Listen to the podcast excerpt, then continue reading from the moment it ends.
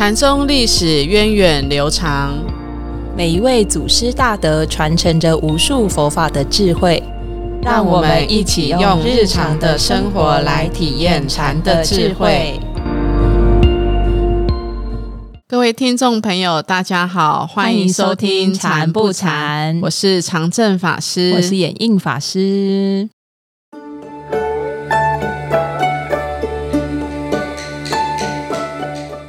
啊，在上一集我们介绍了东寺如慧禅师的生平，也知道他是一位非常有智慧的禅师哦。啊，跟他跟随 跟随他修学禅法的学徒很多，他也很清楚明白的，可以去找到这些学生的盲点，然后做适时的点拨。嗯，哦，真的是一个很好的老师哦。另外，如慧禅师与同门师兄弟百丈怀海的徒孙呢？也有一个很精彩、耐人寻味的对话。今天呢，我们就接着要跟大家来分享芦慧禅师与当时一位位高权重的官员之间互动的故事。当时的这个相国就叫做崔群，他非常仰慕这个芦慧禅师的道风，他就到了东寺来拜谒他。那这一番的对答之后呢，哎，两发现两个人非常的契合哦，那就变成了。亦师亦友的一个关系。我们先跟着禅宗故事小剧场回到唐朝，看看当时到底发生了什么事情。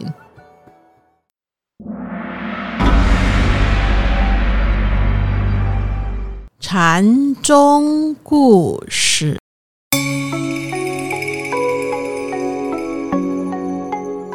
话说常住东寺的如慧禅师。在他的师父马祖道一圆寂之后，上门前来求法的人是前仆后继，一时门庭若市。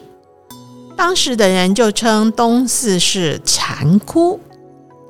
这其中，相国崔群不但慕名而来，还与如慧禅师成了师友的关系。当崔群受到大臣黄甫伯的陷害。被贬为湖南观察使之后，就经常来到东寺找如慧禅师画禅机。这一天，崔群一见到如慧禅师，就问禅师：“请问大师，您是如何修持才能开悟？”看到了佛性，自然就开悟了。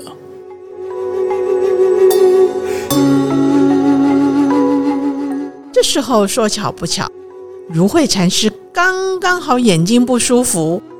崔群看着如慧禅师红肿的眼睛，就语带嘲讽的说：“哦，既然大师您能够看到佛性，那您的眼睛怎么还会生病呢？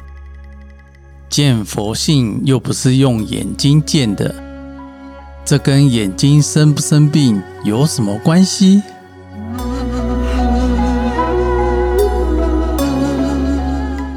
如慧禅师这么一说，崔群顿时对自己贸然失言觉得非常惭愧，就向如慧禅师磕头道谢。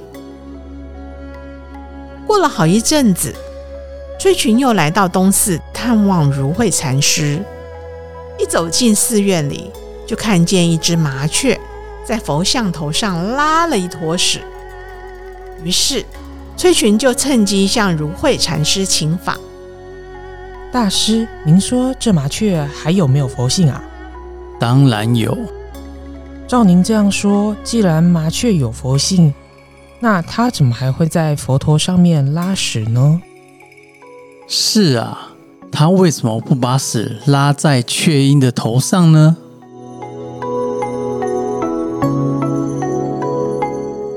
如慧禅师的一句话。让崔群顿时醒悟了，两人这一番对话，也成就了日后“佛头着粪”这句成语。这是用来比喻亵渎美好事物的形容语句。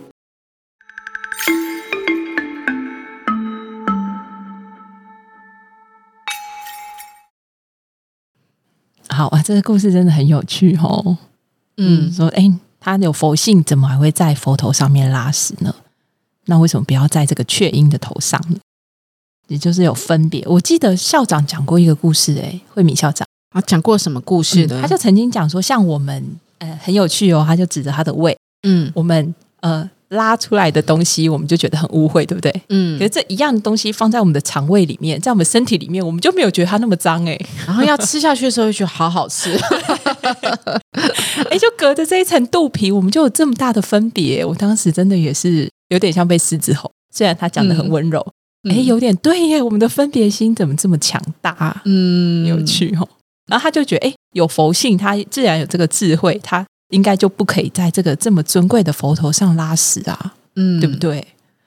那其实我我看到的是这个，嗯既然麻雀有佛性吼，那嗯怎么会在佛头的上面拉屎呢？因为嗯其实佛是没有分别心的，嗯。嗯但是他在雀鹰的头上拉屎，我们知道雀鹰它就是还在三界内的众生，对。它是有分别心的。对，所以有反应激烈的反应的，对，其实这 这只是在我们的一个分别心之外。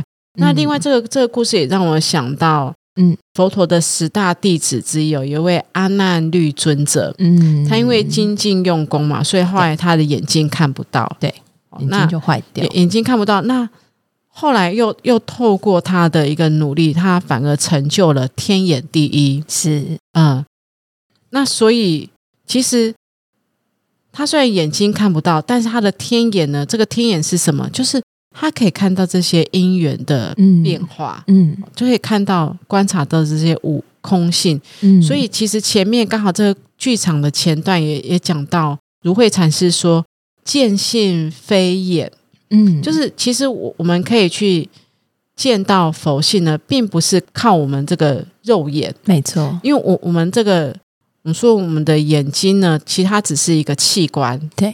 哦，然后我们器官看到外界的物质，这些外界物质我们称为它是一种尘劳，嗯。哦那看到外界物质产产生了一个触，产生了一个受，那经过这些意识的时候，它其实都是这个意识，它就有一个分别了别的功能在里面，嗯。它会很自然而然去对我们所看到的东西呢产生一个分别，嗯。哦，或者是给它一个名字，给它一个比较。嗯，但是呢，我们在讲见性的时候，虽然是用“见”这个字，嗯。可是其实“见”这个字也可以被代替成其他字啊。嗯，我们说见闻觉知嘛，我们也可以是。说闻性啊，是。我们也可以说觉性啊，嗯。还有什么见闻觉知知性啊。嗯。那所以其实靠的并不是我们这些感官，是。那靠的是什么呢？哇，靠的是什么？才可以见到这个佛性？嗯。嗯，其实师傅是说他在那个在教莫照禅的时候，他有提到啊，嗯是当我们的心没有这个主观的自我的时候，我们嗯才有可能会接触到佛性。嗯那这从这些现象的表象上面呢，我们是看不到佛性的。唯有我们对这些现象可以不起这个执着分别后，我们就可以看到佛性，也就是看到这个清净的本性和涅涅槃的妙性。这也是我们在教莫照禅的时候，弘之正觉禅师说的：“不处事而知，其知自为。”就是这个为。嗯，所以其实我我们如果一个层次一个层次来讲的话，我我们还是会触嘛，对。我们眼睛还是会看到，我嗯们还没有到不触而知。那但是我们嗯。触而知的当下，我我们可以去练习，就是我我们可以用一种师傅也是教我们用直观的方法，嗯。就是我看到就是看到，我看到我一样哦，这个是椅子，我一样知道它是椅子，但是我嗯。不会说哦，这个是舒服的椅子，我想要；这个是哦，这个椅子的颜色我不喜欢，我不想要。嗯就是我看到就是看到，我不会多了嗯后面这个想要或是不想要，或是给它贴上一个标签。嗯就像我们看到人一样，我们看到就是看到，或是我们看到他一些一些作为出来了，一些行为出来了，嗯听到他一些语言出来了，可能是我们喜欢听的，可能是我们不喜欢听的。嗯有时候我们就是听到就是听到，嗯。其实我们不用再多余的加上一些自己的想象或是这个感受进去，因为是。我们看到或是我们听到，其实看到的东西和听到的东西都它都是外界的，对，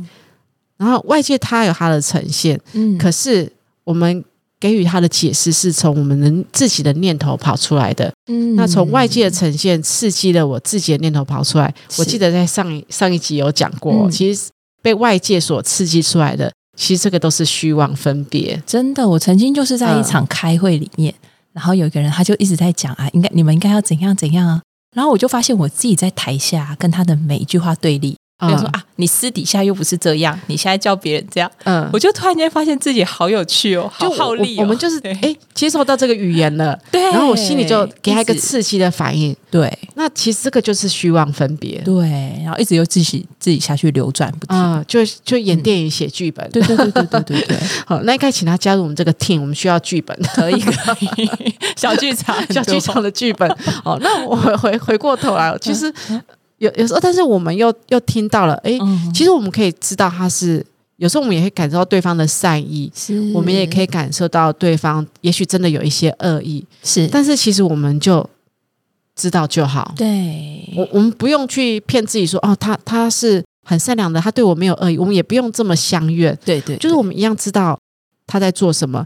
但是我我印象中师傅也曾经说过，就是别人打你右脸了，嗯我们不需要把左脸贴上贴上去给他打，那这样子就是愚痴。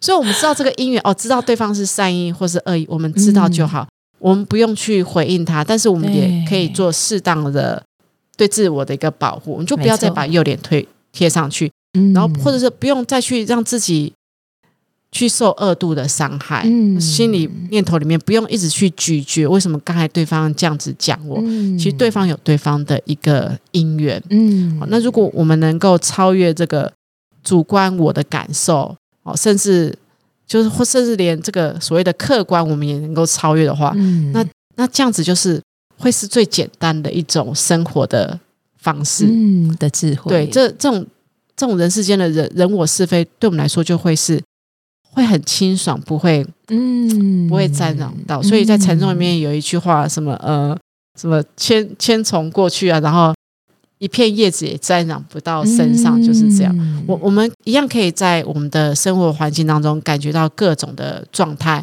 善意的、恶意的、嗯是的、对的，然后都都可以感受得到。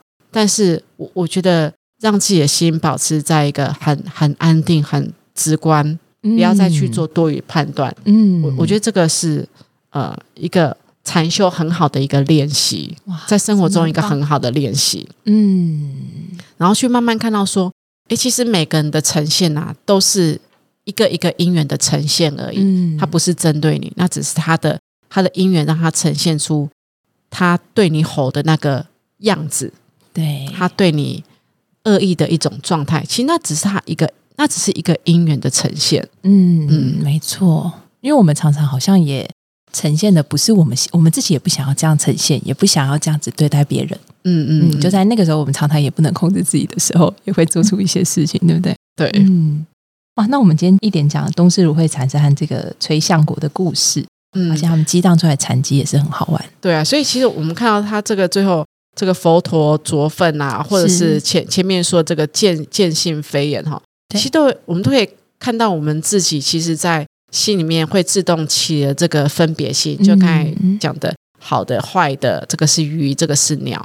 那其实嗯这种分别心就会让我们常常起烦恼。对，哦，那但是禅宗有一句话：“日日是好日，嗯，时时是好时”嘛。是师傅好像也讲过，日日是好日。啊我们的春联，对我们的春联。那这个，那我们要怎么去做到嗯日日是好日？明明每天上演这么多的这个剧情在我们面前出现，我们怎么么去做到日日是好日？哇？欢迎大家来参加我们的那个禅训班，就是刚才大家法师讲了很多我们可以练习的方法，真的嗯我们要很踏实的来学习禅修的方法哦，嗯，嗯，来练习调服自己的心，对。嗯，把一切呢，就是都当做大家都是在逢场作戏，嗯，真的。都是一个姻缘一个姻缘。哎，这个戏演完了，这个戏台就要就要拆掉了。嗯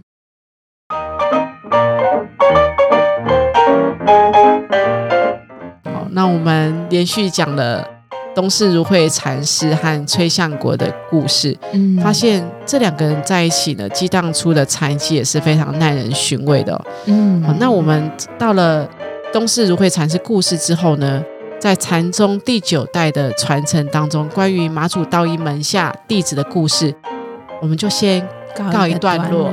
嗯但是我们接下来呢，还是要继续讲禅宗第九代的传承哦。哇，当年走江湖的另一位祖师的传承是谁？大家还记得吗？就是六祖是慧能嘛，对，然后再下来还有十大弟子，嗯那其中马祖道一是一个很重要的弟子。是那除此之外，还有其他其他弟子也很优秀，就包括走江湖的另外一位是谁？石头西迁禅师。